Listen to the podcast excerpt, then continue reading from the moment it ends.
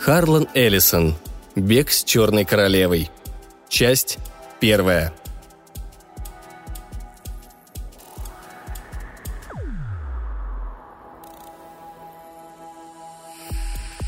Только за десертом он заговорил о том, что ему пора собираться. Она даже не заметит, как он уйдет. И уйдет гораздо дальше, чем она думает. Она заплакала. «Я с тобой. Ну, пожалуйста, возьми меня». Как объяснить ей, что взять ее туда он не сможет? Ему нельзя брать с собой ничего и никого. Пытаясь успокоить ее, он повторил, что для нее он останется здесь, рядом с ней. Она решила, что он говорит о своем присутствии в переносном смысле. Привычка употреблять иной раз поэтические сравнения придавала ему особое очарование в ее глазах. «Мне не нужна память о тебе. Мне нужен ты сам». «Это я и буду. Просто другой я. Следующий». Последние слова вызвали новый поток слез. Он обошел вокруг полированного столика, который она, готовясь к долгожданному свиданию, так старательно протирала специальным составом с запахом лимона, крепко обнял ее, и горькое чувство утраты пронзило его от этого запаха, от легчайшего аромата ее свежевымытых волос. «Я люблю тебя», — проговорила она сквозь рыдания. Он ответил, что знает, и что тоже любит ее. Уверял, все обойдется и плакать не стоит. Все это было совершенно справедливо. Еще он сказал, что она даже не поймет, что с нею больше не он. То есть он, конечно, но другой. И это была тоже чистейшая правда, хотя настроение у нее от этого не улучшилось. Затем он честно сказал, что думает. «Знаешь, это не любовь. Мы сошлись на перекрестке жизни, твоей и моей». Смысл его слов не дошел до нее. Она понимала только одно – он разлюбил ее и готов бросить. Она выбежала из комнаты и заперлась в ванной, а он потихоньку вышел, не желая причинить ей еще большее страдание, потому что, если быть честным до конца, он любил ее сильнее, чем всех женщин, которые были у него в жизни. В этой жизни он прожил всего 11 месяцев. Он снял с вешалки куртку, взял шарф, не забыл и маленький подарок, который обнаружил на своем рабочем столе – стеклянную фигурку панды, красиво перевязанную ленточкой. Вряд ли удастся провести ее с собой, но чем черт не шутит? Нужно попробовать. И не только потому, что для нее было бы жестоким ударом обнаружить, что подарок с любовью, выбранный ею, забыт на столе. Он хотел попробовать, потому что чувствовал. Ее он должен запомнить. Он неизбежно забудет ее, как и многих других до нее, что были во множестве его прошлых жизней. Но как ребенок в память о чудесном лете хранит какую-нибудь необыкновенную раковину или камень, так и он всякий раз пытался пронести с собой дорогую для него вещицу. В кабине допотопного скрипучего лифта он почувствовал, что вот-вот уйдет. Ощущение напомнило ему, как начинается грипп. Он узнал это недомогание еще когда они сидели за столом. Сухость и неприятное пощипывание в горле. Затем состояние, которое ему никогда не удавалось определить, будто в горло проскочил большущий кусок мороженого. Болели суставы, слезились глаза. Хорошо, что он угадал приближение этого состояния и успел уйти до того, как исчезнет. Она, бедняжка, не пережила бы, произойди замена его двойником на ее глазах. Он прислонился к стенке кабины, надеясь, что лифт не вызывали снизу. Ему посчастливится уйти незамеченным никем, пока лифт не достигнет первого этажа. Он судорожно хватал воздух, словно рыба, выброшенная на берег. Еще мгновение, и его не стало. Кабина опустела. Лишь в воздухе таяло искрящееся облачко, да чувствовался сладковатый запах. Так пахнут нагретые солнцем грозди, которые вот-вот брызнут соком. А он ушел из этой жизни. Здесь его звали Алан Джастис. И теперь человек с таким именем перестал существовать. Он растворился в сверкающем облаке, когда лифт проходил между 14 и 15 этажами высотного здания 63-й Ис-стрит в Нью-Йорке. В то мгновение, когда это произошло, из дверей конторы Стейнвей и Сыновья на 57-й Ис-стрит, где размещалась знаменитая фирма, изготовляющая рояли, вышел человек, как две капли, похожие на Алана Джастиса, и торопливым шагом направился через 5-ю авеню к 63-й улице. Лишь одет он был совершенно по-другому, что и явится причиной минутного замешательства, когда ровно 18 минут спустя он позвонит в дверь квартиры на 63-й Ис-стрит.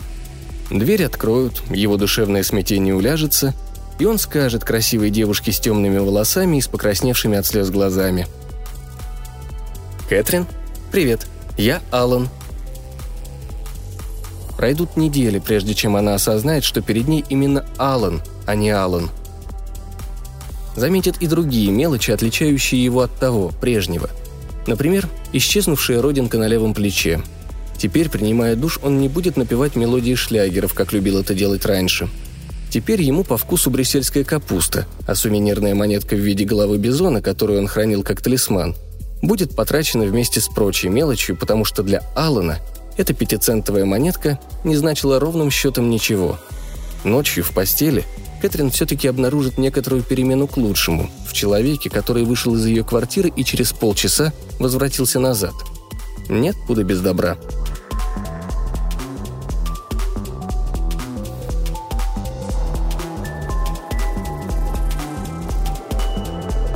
Алан задержал дыхание, проходя сквозь мембрану. Так он называл преграду, которую ему приходилось преодолевать и которая на ощупь была словно мягкая, податливая поверхность надутого резинового шарика. Минута, в течение которой он уходил, длилась вечность. Руку с зажатой в ней стеклянной фигуркой панды он держал в правом кармане. Теперь она была пуста. «Прощай, Кэти», — успел подумать он. Мысль о ней становилась все более расплывчатой, смутной. Еще немного, и он навсегда забыл о ней. «Здесь запрещено спать! Эй, парень, давай отсюда!» — произнес чей-то голос над самым его ухом. Он поднял глаза. Полицейский рассматривал его, сочувственно кивая. Покрасневшие сосуды на одутловатых щеках и носу свидетельствовали о том, что крепких напитков он отнюдь не чурается. «Ты бы сам запил, если бы каждую ночь торчал на улице да высматривал пьяниц», — сказал себе Алан. «Я не сплю, командир», — произнес он вслух и поднялся на ноги. «Просто задумался. За луной наблюдаю, размышляя о том, как неумолимо бежит время». В новой жизни у него, судя по всему, обнаружился дар красноречия. Ему это понравилось. Он шагнул на тротуар, осмотрелся. Квартал аккуратных, ухоженных особняков, движение на улицах незначительное. Первая машина, которую он заметил за это время, двигалась на воздушной подушке, не оставляя после себя неприятного дыма и запаха. Полицейский внимательно рассмотрел его и отступил назад, чтобы увеличить дистанцию между ними на случай, если в руке у нарушителя порядка появится оружие. Внезапно выражение его лица изменилось. Он отметил дорогой, хорошего покроя костюм, начищенные туфли, в блеске которых отражались огни уличных фонарей. Произвели на него впечатление тщательно выбритые щеки, аккуратная стрижка и едва уловимый аромат дорогого лосьона после бритья. «Простите, если потревожил вас, сэр. Я-то думал, забулдыга какой прикорнул». «Ничего страшного, командир. Все равно сидеть тут становится холодно. Что-то задержался я по дороге домой». «О, неужели, мистер Джастман?» Теперь лицо Алана было хорошо различимо в электрическом свете. Алан улыбнулся полицейскому. «Передавайте от меня привет вашей матушке, мистер Джастман». Мощной левой ручищей он прикоснулся к черному лаково-блестящему козырьку фуражки. Жест столь же традиционный, как и то почтение, с которым мелкие городские служащие относятся к высокопоставленным семьям. Полицейский скрылся за углом, но Алан Джастман все еще продолжал раздумывать, идти ли ему немедленно домой. Резкий пронзительный звук саксофона, вспоровший это пустое мгновение, донесся из освещенного окна. «Идти домой придется, ничего не поделаешь», — решил он, и при мысли об этом ему представился водоворот, затягивающий его в свою зловещую мутную глубину. «Надо идти, мать будет волноваться».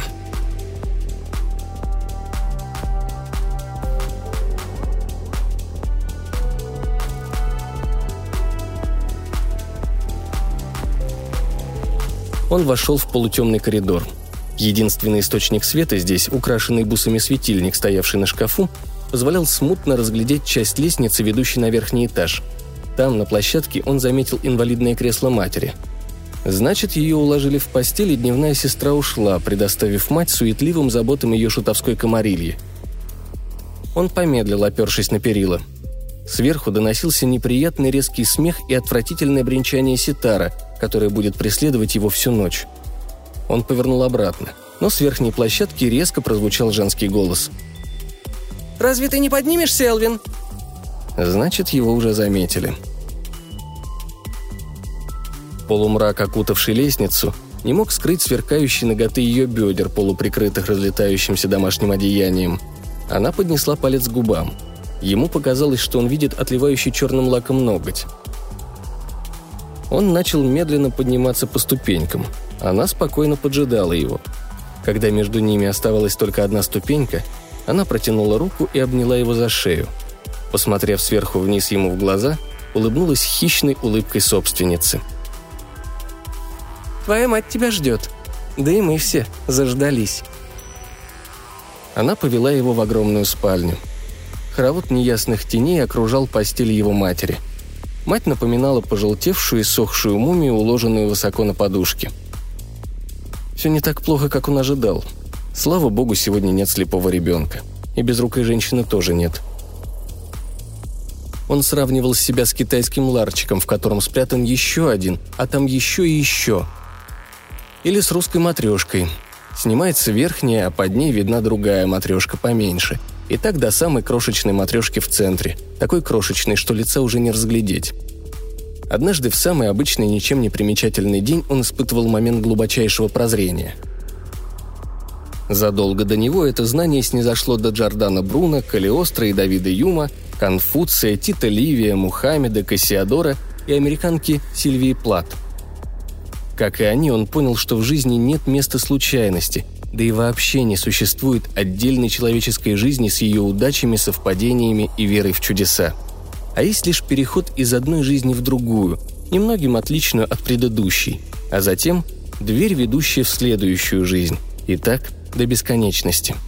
Он открыл для себя, что человеческие существа бессмертны, поскольку жизнь не имеет конца, но разворачивается в длительной серии жизней.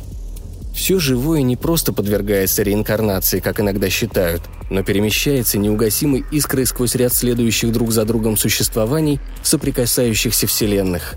И каждая новая жизнь меняет человеческую личность, и чем больший путь проходит человек, тем разительнее перемены. Однажды ему подумалось, что идею целостности и единства жизни как нельзя лучше воплощает в себе многослойная восточная пахлава. Пирог, сложенный из множества тончайших клейких пластов, слившихся вместе так крепко, что и не поймешь, где кончается один и начинается другой. О какой случайности, каком неожиданном везении могла идти речь, если человеку заранее предначертано, проскальзывая сквозь мембрану, разделяющую миры и вселенные, проживать следующие жизни в новых ипостасях своего «я». Редко, но бывало такое, что новая жизнь складывалась удачнее предыдущей. Иногда она оказывалась во 100 раз хуже прежней и становилась просто невыносимой. Он привык воспринимать окружающее как промежуточную станцию на пути, не имеющем конца. Через эту станцию пролегал путь каждого живого существа, неумолимо двигавшегося к своему следующему воплощению.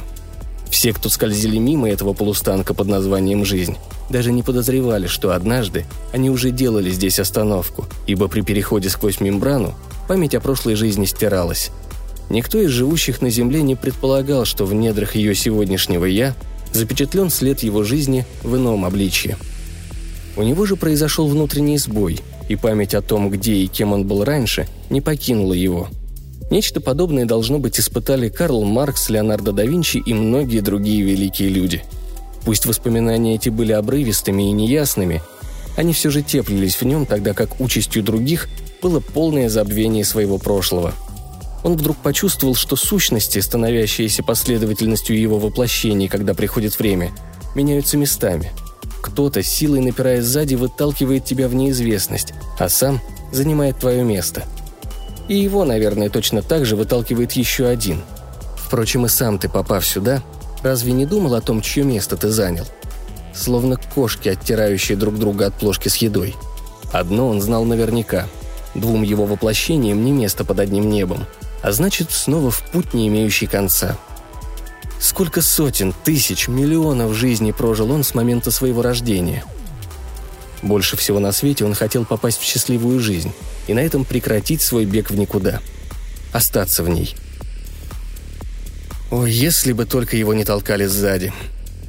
Полицейский, склонившийся над ним и брезгливо тронувший его кончиком ботинка со словами: «Вставай, парень, давай отсюда».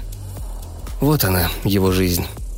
Отыскать свою тихую пристань, где каждый день приносит удовлетворение и радость, и бросить там якорь. Но тот, кто шел сзади, он тоже мечтал получить свой кусок пирога. И так каждый нажимал на следующего, чтобы самому вырваться вперед. Правда, трудно польститься на ежедневный кошмар его жизни рядом с матерью и ее полоумными коллегами. Элвин Джастман томился в ожидании ухода.